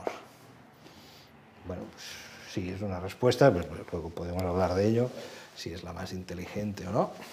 Pero en todo caso yo creo que van a aparecer de forma distinta otros planteamientos que tendrán eh, unos un carácter de contestación explícita al poderío de Madrid y otros serán más silentes, ¿no? ¿Eh? Pero pienso que sí, que esto lo vamos a ver. Es curioso que la respuesta de la comunidad, una comunidad de Madrid en apuros, eh, a punto de, del confinamiento, porque lo han hecho muy mal, rematadamente mal, sí, ahora decir, eh, nosotros somos una cosa... Ahora, hoy he visto, sí, efectivamente, esta rueda de prensa del presidente del gobierno con la... Aquello parecía la conferencia de Oslo, ¿no? De eh, Israel, Palestina, unas banderas allí, parecía una conferencia internacional. Es divertido, España es un país bastante divertido, hay que admitirlo incluso en los momentos críticos, ¿no? ¿Eh? La bandera de Madrid, la de España. ¿Eh? Eh, Corea del Norte, Estados Unidos, negociando un tratado de paz. Es divertido. Bueno, hay, tenemos todavía muchísimas preguntas sobre Madrid, pero creo que hemos dado mucha caña a Madrid o al centralismo que a veces se defiende desde Madrid, desde Barcelona, y propongo que pasemos a dar un poco de caña a Barcelona eh, y me gustaría... Gustosamente. No, gustosamente por una, no, por una razón, porque yo, yo, yo, como te indicaba antes, yo me he dedicado, no solo me hice de, corresponsal local al principio de mi actividad como periodista, sino que he dedicado 10 años a la información local de Barcelona, sobre todo, digamos, en el periodo de preparación de los Juegos Olímpicos, esto lo viví con mucha intensidad y conozco algunas cosas de la, de la ciudad. Ahora, la verdad es que mm, ahora vivo en Madrid y escribo sobre la política española, por lo tanto de los detalles estoy un poco más distanciado, pero un poco las líneas eh, generales las, las creo conocerlas. ¿no? Y he visto las grandes virtudes de, de, Barcelona, pero también en estos momentos pienso que emergen también sus enormes dificultades y defectos. ¿no? Eh, ventajas de Barcelona. Barcelona consiguió una cosa magnífica alrededor del proyecto de los Juegos Olímpicos, que fue un, un, un, consenso político como pocas veces se ha visto en este país, eh, político y social, no, no solo por arriba, sino por abajo. Es decir, el proyecto olímpico tuvo esta una rara virtud que pocas veces una ciudad puede vivir, de poner de acuerdo muchísima gente. ¿no? En términos políticos, pues desde un exfranquista como Juan Antonio Samarán, que hay que reconocerle que gracias a él se pudieron hacer los Juegos Olímpicos. Yo pienso que discutirle esto a Samarán es faltar a la verdad, es decir, si él no hubiese sido el presidente del Comité Olímpico Internacional, Barcelona no hubiese tenido los Juegos Olímpicos. La pasión por el Estado español, por los Juegos Olímpicos en Barcelona, te puedo asegurar que era perfectamente descriptible y que fue la autoridad de Samarán, yo quiero los Juegos Olímpicos en Barcelona, y la manera como las autoridades locales de Barcelona supieron dar forma a la candidatura, de que no pareciese exclusivamente como una cacicada de, Samarán, pues esto, esto dio paso a una concertación eh, muy interesante, compleja, muy tensa, que yo creo que escribe uno de los grandes capítulos de la historia de la ciudad de Barcelona uno de los mayores, de los mejores capítulos. Y casi 30 años después. ¿qué, casi ¿qué 30 años después se podría decir aquello que dijo Felipe González, que Barcelona eh, eh, corre el riesgo de morir, morir de éxito. ¿no? ¿Eh? Es decir, a mí me, una de las cosas penosas de, de, la enfermedad de Pascual Maragall es que él hoy no, no, no no tiene la mente despierta para poder todavía emitir su opinión sobre la evolución de la ciudad. Y no sé lo que él ahora diría. Es verdad de que la ciudad ha evolucionado de acuerdo con el patrón que él y su equipo dibujaron, que era el salto de pasar a ser una ciudad industrial en declive. O sea, Barcelona sin los Juegos Olímpicos se podía haber convertido en una Génova a tamaño grande deprimida una ciudad industrial que no encuentra, que no acaba, con un puerto, bueno, sí, muy pegado a la frontera francesa, tal, pero... Es, decir, los Juegos Olímpicos concentran una serie de cambios que permiten, de una forma bastante acelerada y sobre todo con mucho consenso interno, dar el salto a la economía de servicios. ¿no? Es decir, él intuyó esto claramente. Es más, yo me acuerdo de una de sus peleas con Pujol, se organizaban algunas peleas litúrgicas para dejar claro que él reivindicaba a favor de Barcelona y Pujol para dejar claro de que él, mm, sí, sí, muy bien Barcelona, pero que él tenía que pensar por todos los catalanes. ¿no? Bueno, y era, fue, por ejemplo, en la construcción de hoteles. O sea, Maragall dijo, mm, eh, esto, los Juegos Olímpicos van a tener mucha envergadura, eh, tenemos pocos hoteles. Los hoteleros, evidentemente, mm, no querían más hoteles por una vieja ley de que no nos vayan a ustedes a ampliar la oferta, que voy a perder mis ganancias, ¿no? Mm, y entonces hubo una discusión, tampoco como esta es una ciudad muy apretada, que no dispone de... Bueno, había que buscar ubicaciones para nuevos hoteles y hubo que introducir modificaciones en el plan general metropolitano, hubo que efectuar recalificaciones. Es una ciudad donde había habido mucha lucha vecinal, mucha reivindicación vecinal. La palabra recalificación en la izquierda local era era como una palabra que podía provocar un colapso mental, digamos, una recalificación era casi un delito del Código Penal. ¿no? ¿Eh? Entonces, cuando Maragall dijo, no, vamos a coger algunos terrenos que están calificados como servicios y le vamos a introducir una subcalificación que es para hotel, pero el suelo no será de propiedad del hotelero, sino que será cedido en uso y así se construyeron seis, siete, ocho nuevos hoteles, ahora no recuerdo la cifra, en Barcelona. Bueno, inmediatamente después de los Juegos Olímpicos, esta previsión de crecimiento de la oferta hotelera se vio absolutamente desbordada de tal forma que, que la ciudad se vio inundada de hoteles y se le critica mucho a la alcaldesa Ada Colau haber frenado esto, haber frenado algunas implantaciones hoteleras nuevas. Ahora estamos, atención, en un momento crítico al respecto, porque muchos hoteles en estos momentos están cerrados porque, por lo que ha ocurrido. Y, no sabemos esto cómo se va a resolver. Todos si sabemos cómo deseamos que, que, se vaya a resolver, pero no sabemos en qué términos se, se puede resolver. Y por lo tanto, claro, uno de los riesgos en estos momentos de Barcelona es convertirse en un, Detroit del turismo urbano, esperemos que no sea así. ¿no? Ahora, sería interesante en estos años haber podido contar con las impresiones de, de Pascual Maragall, porque a mí me da la impresión, la impresión de que él en algún momento hubiese levantado la voz y hubiese dicho, cuidado que nos, quizá nos estamos desviando. Es decir, era esto, pero, pero esto ha de estar más equilibrado. ¿no? ¿Qué proyectos políticos hay para Barcelona hoy? Es decir, el independentismo, está, que, que el, hay un proyecto independentista en Cataluña, eh, ¿qué, ¿qué, propone para Barcelona? ¿Es que propone los, cosa, hoy los proyectos en curso en Barcelona es la lucha grecorromana, digamos, o sea, es una especie de combate entre tendencias en las que nadie nunca, ¿sabes? La lucha greco-romana cuesta saber quién ha ganado, hay que ser muy especialista. ¿no? El que está abajo luego parece arriba y tal, le coge el, el brazo, se lo tuerce, ¡ay! tal, pero no, no, no, no, es difícil, ¿no? Ver, no, ha ganado este. Yo creo que esto va a tardar tiempo en resolverse porque hay una...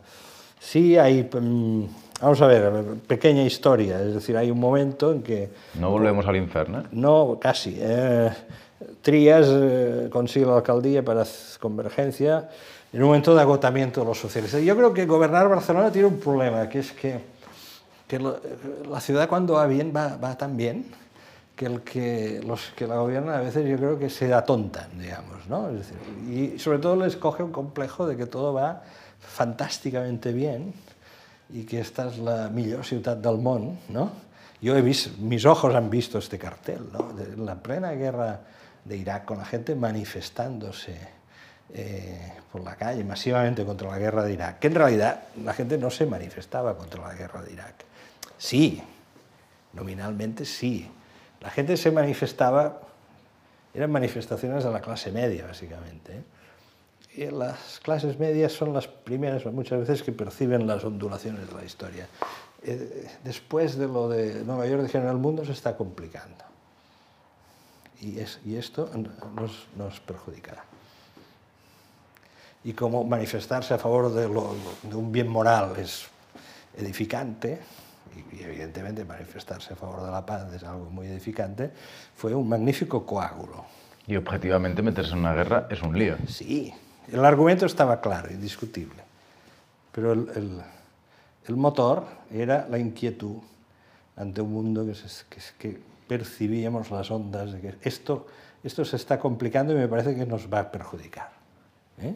Entonces, en este contexto, claro, Barcelona tenía las manifestaciones más extraordinarias de Europa. Al alcalde Clos no se le ocurrió otra cosa que poner unos carteles que decía la millor ciutat del món. Se vinieron arriba, como se dice ahora, ¿no? Y, la gente reaccionó de forma contraria, porque la gente estaba enfadada por algo, no sabía muy bien por qué, pero estaba enfadada ya. Entonces el, catalán Prañat ya estaba dando sus primeros pasos. ¿no? Y, no fue un cartel muy apreciado en términos electorales, porque era como triunfalista, en el fondo expresaba un cierto conformismo, ya las cosas están bien, sonreímos, la millor ciutat del món. Oiga, yo estoy enfadado, sí, contra Bush, pero por algo más, ¿no? Hombre, no perdió, pero tenía una mayoría bastante sólida, se le empezó a abrir, se le empezó a abrir la mayoría. ¿no? Y, ya la siguiente elección él ya no fue candidato y entonces ahí empieza un cierto declive del, ya del Partido Socialista en, la ciudad de Barcelona. Trías también, Xavier Trías de Convergencia y Unión, muy amigo de Clos, médicos ambos, con experiencias muy similares. Eh, quedó entusiasmado, era la primera vez que alguien de Convergencia alcanzaba la alcaldía de Barcelona, además la ciudad iba muy bien, momento económico bastante bueno hasta que llega la crisis económica. Pero claro, las, las cuentas del ayuntamiento estaban fantásticas, porque puesto que Barcelona es una ciudad de, de gran atractivo turística, eh, turístico, la ciudad de Barcelona tenía superávit. Entonces se dio un momento determinado una, una siguiente paradoja, que es la, el ayuntamiento tenía superávit, pero el bolsillo de los barceloneses, o de muchos barceloneses, estaba en déficit. ¿no? Y los gestores municipales, hombre, no se dieron cuenta de que si el ayuntamiento tiene superávit y el bolsillo de muchos barceloneses tiene déficit, has de establecer alguna transferencia entre el superávit y el déficit, o como mínimo simbolizarla. Es decir, pero a Convergencia esto siempre le costó entenderlo y por esto también tenemos los problemas que tenemos hoy políticos hoy en Cataluña. Es decir, que lo que había que hacer en aquel momento era poner en, en marcha algún tipo de programa serio de solidaridad entre clases sociales, es decir, pues el Ayuntamiento de Barcelona es rico porque esta ciudad es una máquina de hacer dinero, pues una parte de esa riqueza hoy se destina a paliar las situaciones más difíciles de gente que, ha recibido el impacto. No lo hicieron, ¿no? porque la ciudad para ellos era una cosa y la crisis social era otra. Bueno, y entonces apareció alguien que entendió, ¿eh? lo que está ocurriendo, captó el sentido, y que es la señora Colau, pues entonces, bueno, y ahí hubo, hubo apareció un grupo que no figuraba en el, en el guion, ¿no? que era en Barcelona, que, que, bueno, se consiguió, consiguió ser el, el, partido más votado, un poco más votado. Con el apoyo, esto es muy Barcelona, de un sector de la pequeña burguesía de Barcelona, que, bueno, vamos a ver qué pasa. Vamos a remover un poco las cosas, ¿no? ¿Eh? Vamos a, a ver esto si se mueve un poco, ¿no? Esto es Barcelona, esto en Madrid nunca ocurriría. ¿Por qué no ocurriría? Bueno, ya ves, Madrid hoy está cortada en dos, ¿no?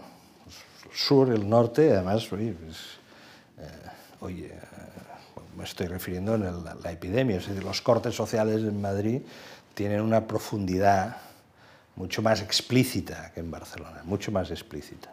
En Barcelona también hay cortes sociales muy, muy grandes. ¿no? Es interesante. ¿A, a, a, qué lo, ¿A, qué lo, atribuyes? ¿Tiene que ver con, con los flujos migratorios que bueno, existen en Madrid? Sí, ¿Con qué tiene la, que ver? La, la, tradición política. Es decir, Barcelona es una ciudad más eh, que mm, saborea un poco más el interclasismo. Es, eh, se mueve más sí, no, hay, no, hay, condes y marqueses en Barcelona, sí, suele decirse. No, es, hay, hay, uno. No hay más de uno, pero, pero digamos, eh, las fórmulas sociales son otras, esto está claro. Hubo, hubo la experiencia del anarquismo. Hombre, duró, duró, una semana. Sí, bueno, pero hubo un susto, ¿no? Es decir, las sociedades que han tenido convulsiones sociales importantes mmm, modifican sus códigos sociales. ¿eh? Volvamos a los proyectos estratégicos no, no, para esto Barcelona. tiene su interés. ¿no? Entonces, lo que, lo que pasó en, en, en, Barcelona bueno, pues fue que una nueva expresión de la izquierda gana las elecciones sor, sorpresivamente. Eh, y esta nueva expresión de la izquierda lo que ha hecho durante estos años es bueno, gestionar el superávit municipal con criterios de reparto territorial distintos y un poco, bueno, haciendo planteamientos, es decir, bueno, vamos a, a repensar algo. Yo, la verdad es que aún no he acabado de, de captar exactamente en este repensar eh, por parte de ellos cuáles son sus, sus, perfiles exactos. Quizás que no lo he podido leer con, con atención. Ahora, pienso que ahora viene un momento nuevo, ¿no? en el que, de nuevo, la ciudad de Barcelona va a estar, ya lo está en estos momentos, va a estar en una ansiedad muy grande, ¿no? porque se lo juega todo. Madrid no se lo juega todo. En Madrid, yo creo que en estos momentos hay la evidencia que el gobierno regional es muy malo. Pero esto al final del día tendrá una solución con una moción de censura o con unas elecciones sobre la base de modificar a los gobernantes. Es decir, es, pero la, la, los elementos que dan fuerza a la capitalidad de Madrid, a la fuerza de Madrid, están ahí. Pueden debilitarse si el conjunto de España y si el, si el, en fin, el sistema España se debilita, ¿no? pero, pero una, un desfallecimiento no se va a producir. Si se produjese sería la señal de que el, conjunto español está hecho polvo. ¿no? En cambio, Barcelona hoy se juega el tipo, ¿no?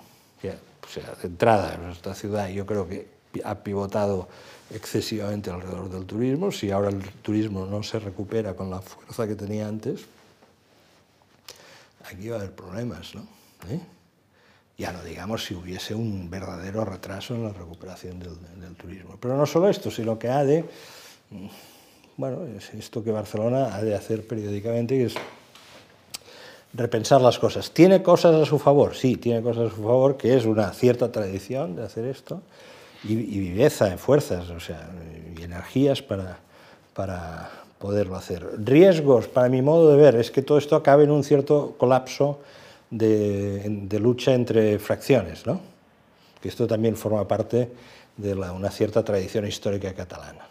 ¿eh? Es decir, hay distintas fracciones que no logran articularse alrededor de un proyecto común y, sumar una fuerza suficiente para, para, avanzar en una determinada dirección que sea más o menos provechosa para la mayoría. ¿no?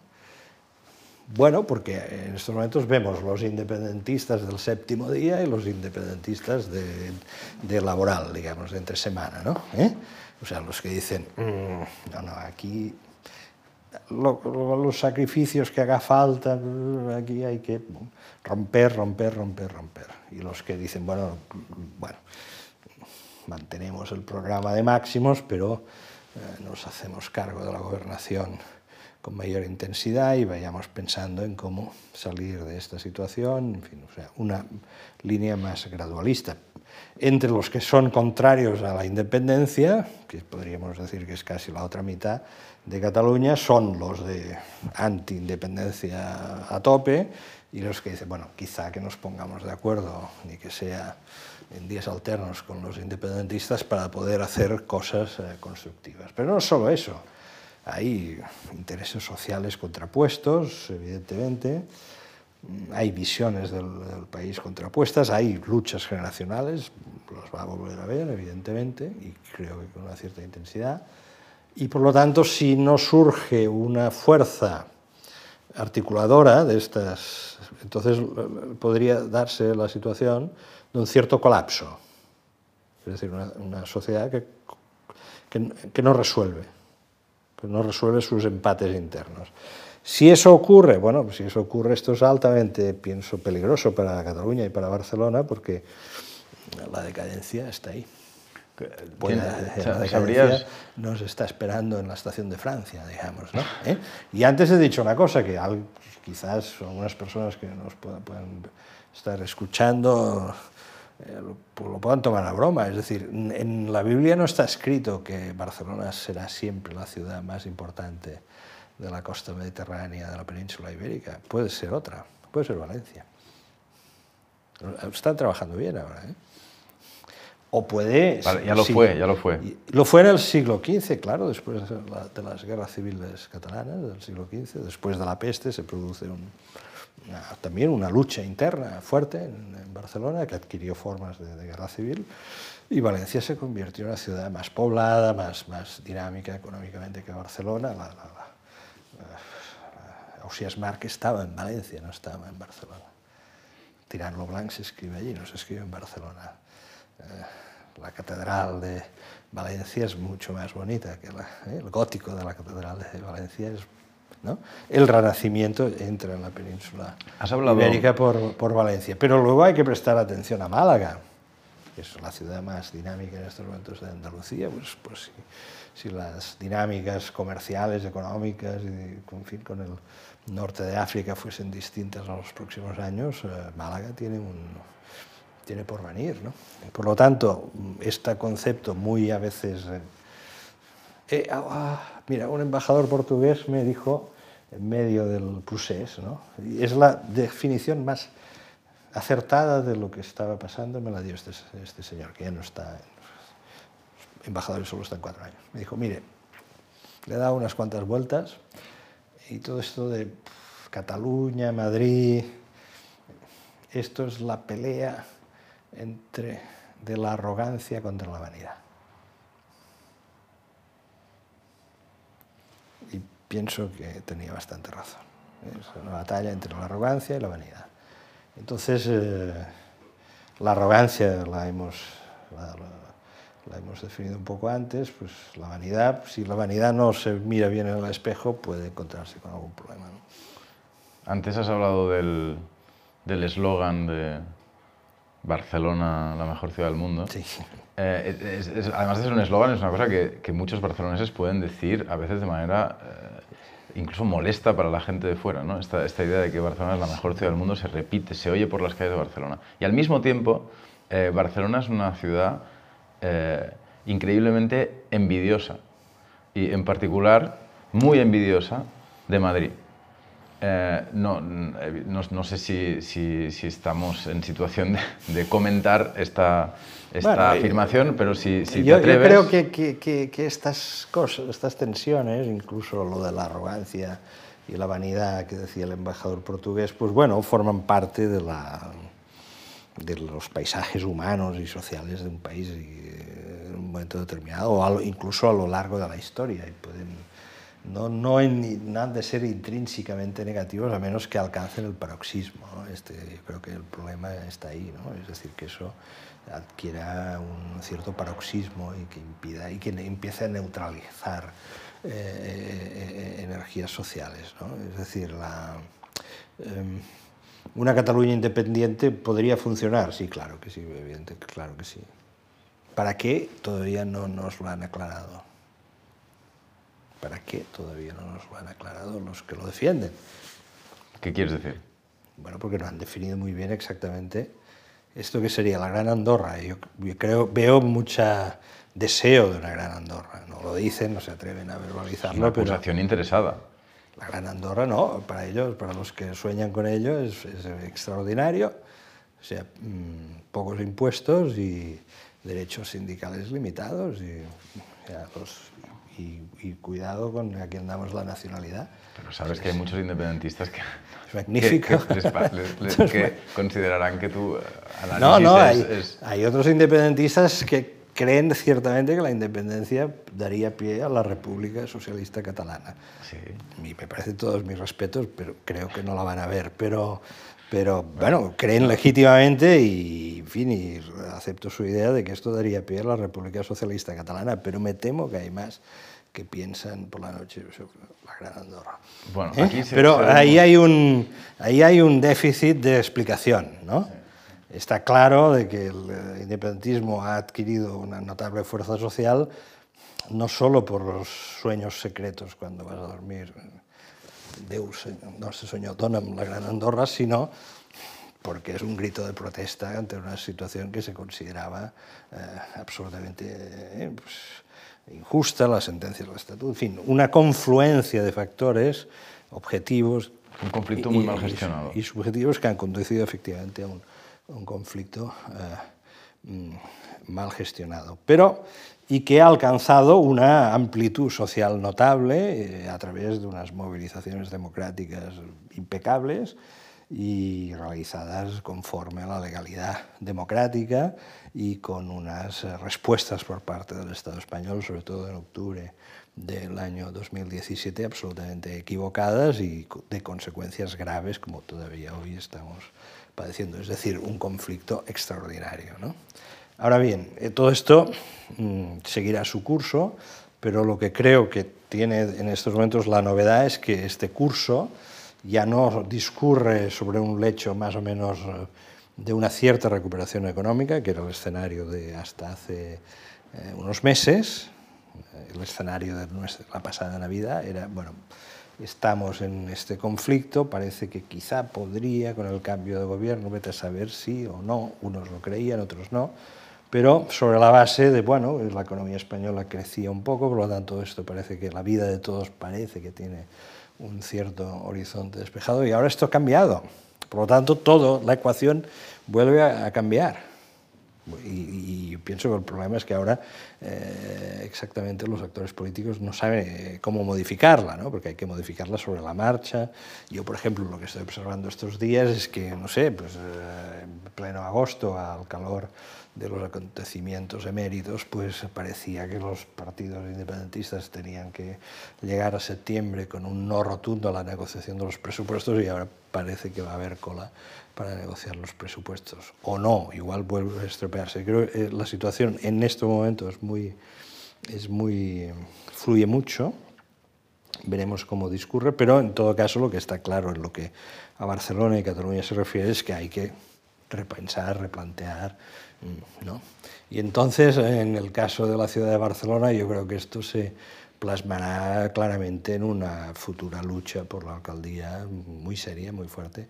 Y ahí, sinceramente, yo creo que el grupo que rodea a Colau tendrá que pensar, que plantea, porque pienso que, que la, también a escala local eh, todo cambia, todo cambia. Sí, las exigencias de un primer mandato no son las mismas que No, las de un segundo y mandato, ni que las de un un tercero. tercero. ¿no? Maragall esto lo sabía bien. Maragall, Maragall tenía mucho en la cabeza un alcalde de Nueva York que duró como 17 años. ¿no?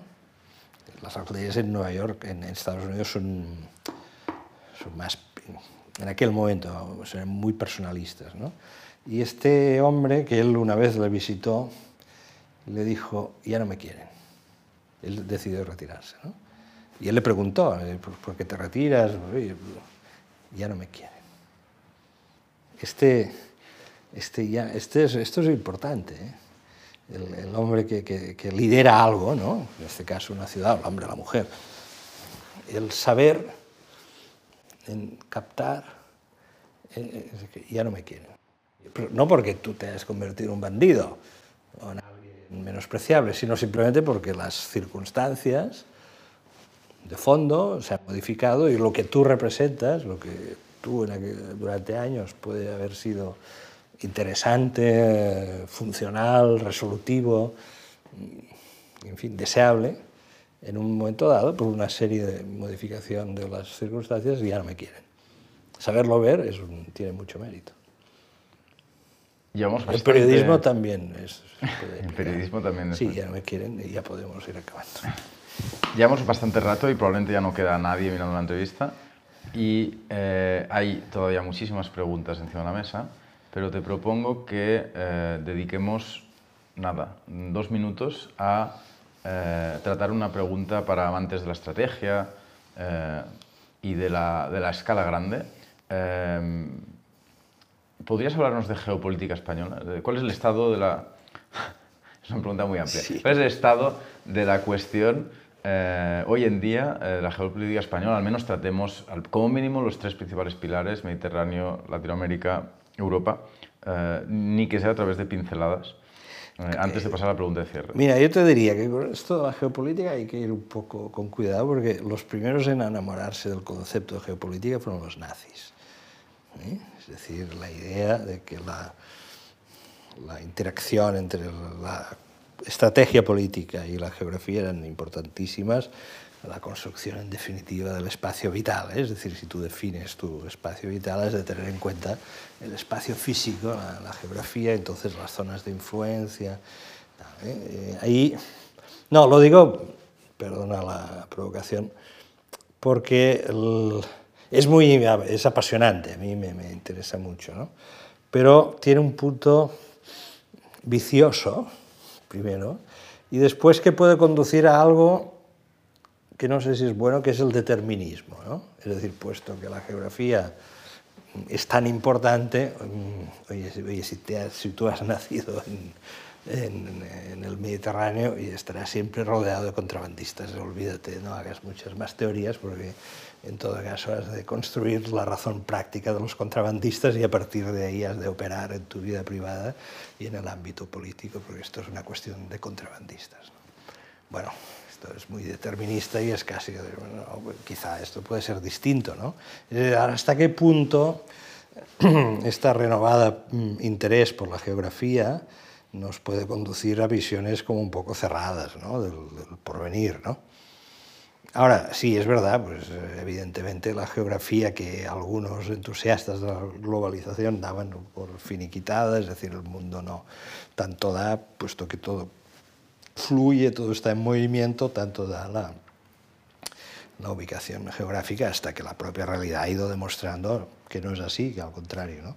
Y que por lo tanto la, ubica- la ubicación de los países, la geografía, pues, y los, las configuración, los estrechos, las fronteras, las cordilleras, tienen un peso en la historia que ayudan a explicar eh, muchísimas cosas, ¿no? y, y determinados autores que vienen insistiendo en ello desde, desde hace años pues se han revalorizado y los libros de Kaplan cada vez que se publican tienen un éxito extraordinario porque tiene además este magnetismo que casi te explican el mundo de una manera indefectible, ¿no? ¿Eh? Es decir, la la- y además las cordilleras no se mueven de sitio, por lo tanto, si la cordillera determina el futuro de un político de un país, oye, dos y dos son cuatro, no, pero luego la historia demuestra que dos y dos no son cuatro. España es un país atlántico, es un país mediterráneo, tiene en estos momentos, pues, eh, por el Atlántico, Estados Unidos, que no sabemos cómo evolucionará. Esto es la gran interrogante de, este mes de noviembre. Esto es fundamental, pero no para España, pero para toda Europa y, y para buena parte del mundo, la evolución política de los Estados Unidos de América, el Brexit. Está claro que el Brexit lo que produce es una, una pulsión europea de reconcentración, de, compactarse, por lo, tanto, España está ahí, en esta compactación europea.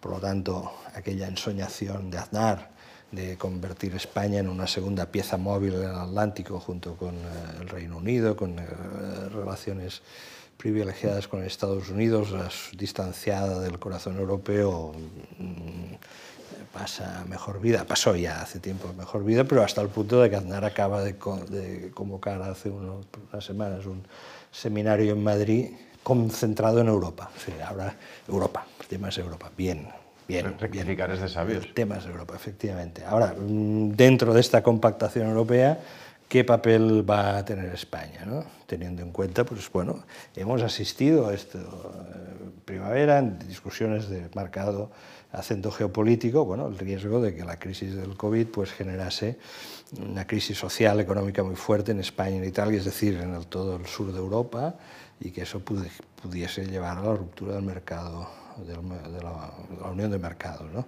europeo y por lo tanto ello explica la respuesta alemana con la dificultad que ha tenido para convencer a algunos países pequeños con intereses geopolíticos de menor envergadura que eran más reticentes. La cuestión del norte de África, de la que se habla muy poco porque es tan potencialmente de riesgo que los que entienden prefieren no decir nada y los, y los que no entienden, como no sabemos poco, pues tampoco ahí entonces no se habla. ¿no? Pero bueno, tenemos un, un Estado que se ha roto en Libia, esto sí, los italianos sí que saben lo que eso significa porque se ha descontrolado. Un país con el que habían establecido una especie de statu quo que les controlaba los flujos de migración, etcétera, etcétera. Esto se rompió, esto ha, ha llevado a un enfado mayúsculo de la sociedad italiana con Francia y con Gran Bretaña, pero sobre todo con Francia y con la Unión Europea, es decir, habéis hecho caer a Gaddafi, esto se ha roto, los platos rotos los pagamos nosotros y vosotros desentendéis. Esta es la clave de, de esta ola poco anti-europea que circulaba eh, en Italia, que sigue circulando, ¿no? Y, y bueno, que ha pesado mucho en la decisión de estos últimos meses. La cuestión del Mediterráneo es importante, hemos visto este verano pues, eh, los, este papel expansivo que intenta jugar Turquía, etcétera, etcétera. El papel de España en todo esto, bueno, España no es eh, papel más bien mediador, papel apaciguador. Pienso que la cuestión del, norte de África para España es evidentemente crucial, la relación con Estados Unidos es muy importante y luego surge otra incógnita que es Latinoamérica. ¿Por qué? Bueno, pues que Latinoamérica no, tampoco ahora le prestamos quizá... Esto es muy injusto, ¿no? Porque aquí parece que ha de haber alguna cosa dramática en Caracas para que la opinión pública española se ocupe de Latinoamérica, ¿no? Y, cuando alguien da la orden, porque si no da la orden tampoco sale en el telediario. ¿no? Es que Latinoamérica le queda muy grande a España. Bueno, sí, pero yo he vivido en Madrid días, Venezuela capital, Madrid.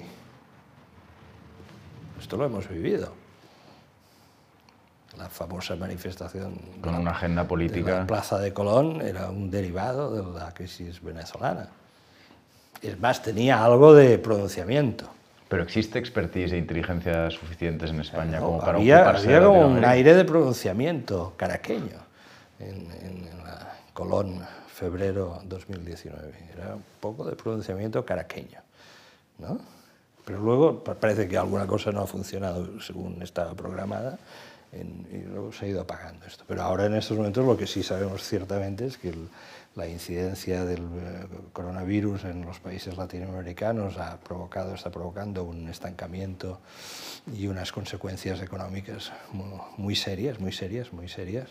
Y Entonces yo creo que ahora es el momento que también España de estar pensando en Latinoamérica, porque probablemente estos países que ahora lo están pasando mal y probablemente lo pasen mal en los próximos tiempos, de una forma u otra se van a recuperar y hay que estar pensando en ello. ¿no? Bueno, hay gente que se dedica a esto, está claro, no voy a decir, o sea, claro que sí. Mm, es, es, en todo caso, a mí siempre me llama mucho la atención los, los, los subrayados y los silencios, ¿no?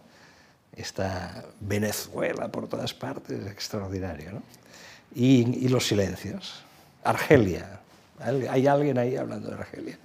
Mejor no hablar, efectivamente, mejor no hablar, porque si un día lo de Argelia se, se, se, complica un poco, hemos de pensar que la mitad del gas que consumimos viene de Argelia. Mejor no hablar, está claro, ¿no? Mejor no, no, no enviar señales que la, los gobernantes argelinos puedan puedan considerar hostiles. Pero bueno, pienso que la cuestión, insisto, del norte de África es muy importante. Mm, tengo la impresión de que, que, que, hay distintos actores europeos, incluso Alemania, que quizá hace unos años lo miraba.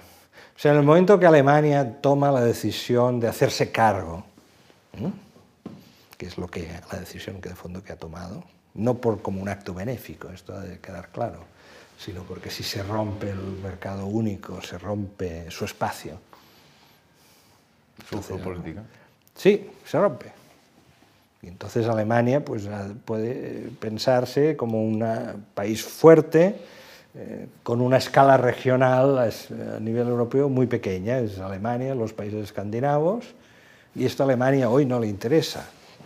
Le interesa mantener la escala grande y por eso ha decidido hacerse cargo. Y por eso yo diría que la propia opinión pública alemana ha entendido, o lo está entendiendo por el momento, de tal forma que la filosofía de los acuerdos de julio tiene apoyo de más de la mitad, tenía en verano más de la mitad de la opinión pública alemana a favor. Ya veremos, esto sí se mantiene. Bueno, pues yo pienso que en estos momentos Alemania también ha empezado a pensar en términos del norte de África. ¿no?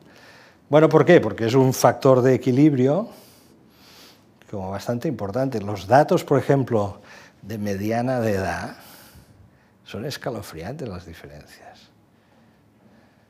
La mediana de edad española es de 43 años, la población. el país con la población más envejecida del norte de África es Túnez, cuyo promedio de edad es de 31 años. Marruecos, Argelia, Libia, etc., su, su, su, media edad está por debajo de los 30 años. Y si nos vamos ya, vamos bajando más abajo hacia el África ecuatoriana, hacia la línea de Ecuador, las edades van bajando, incluso en algunos países están por debajo de los 20 años. Esto es, esto es muy importante. Vamos a terminar. Acabamos.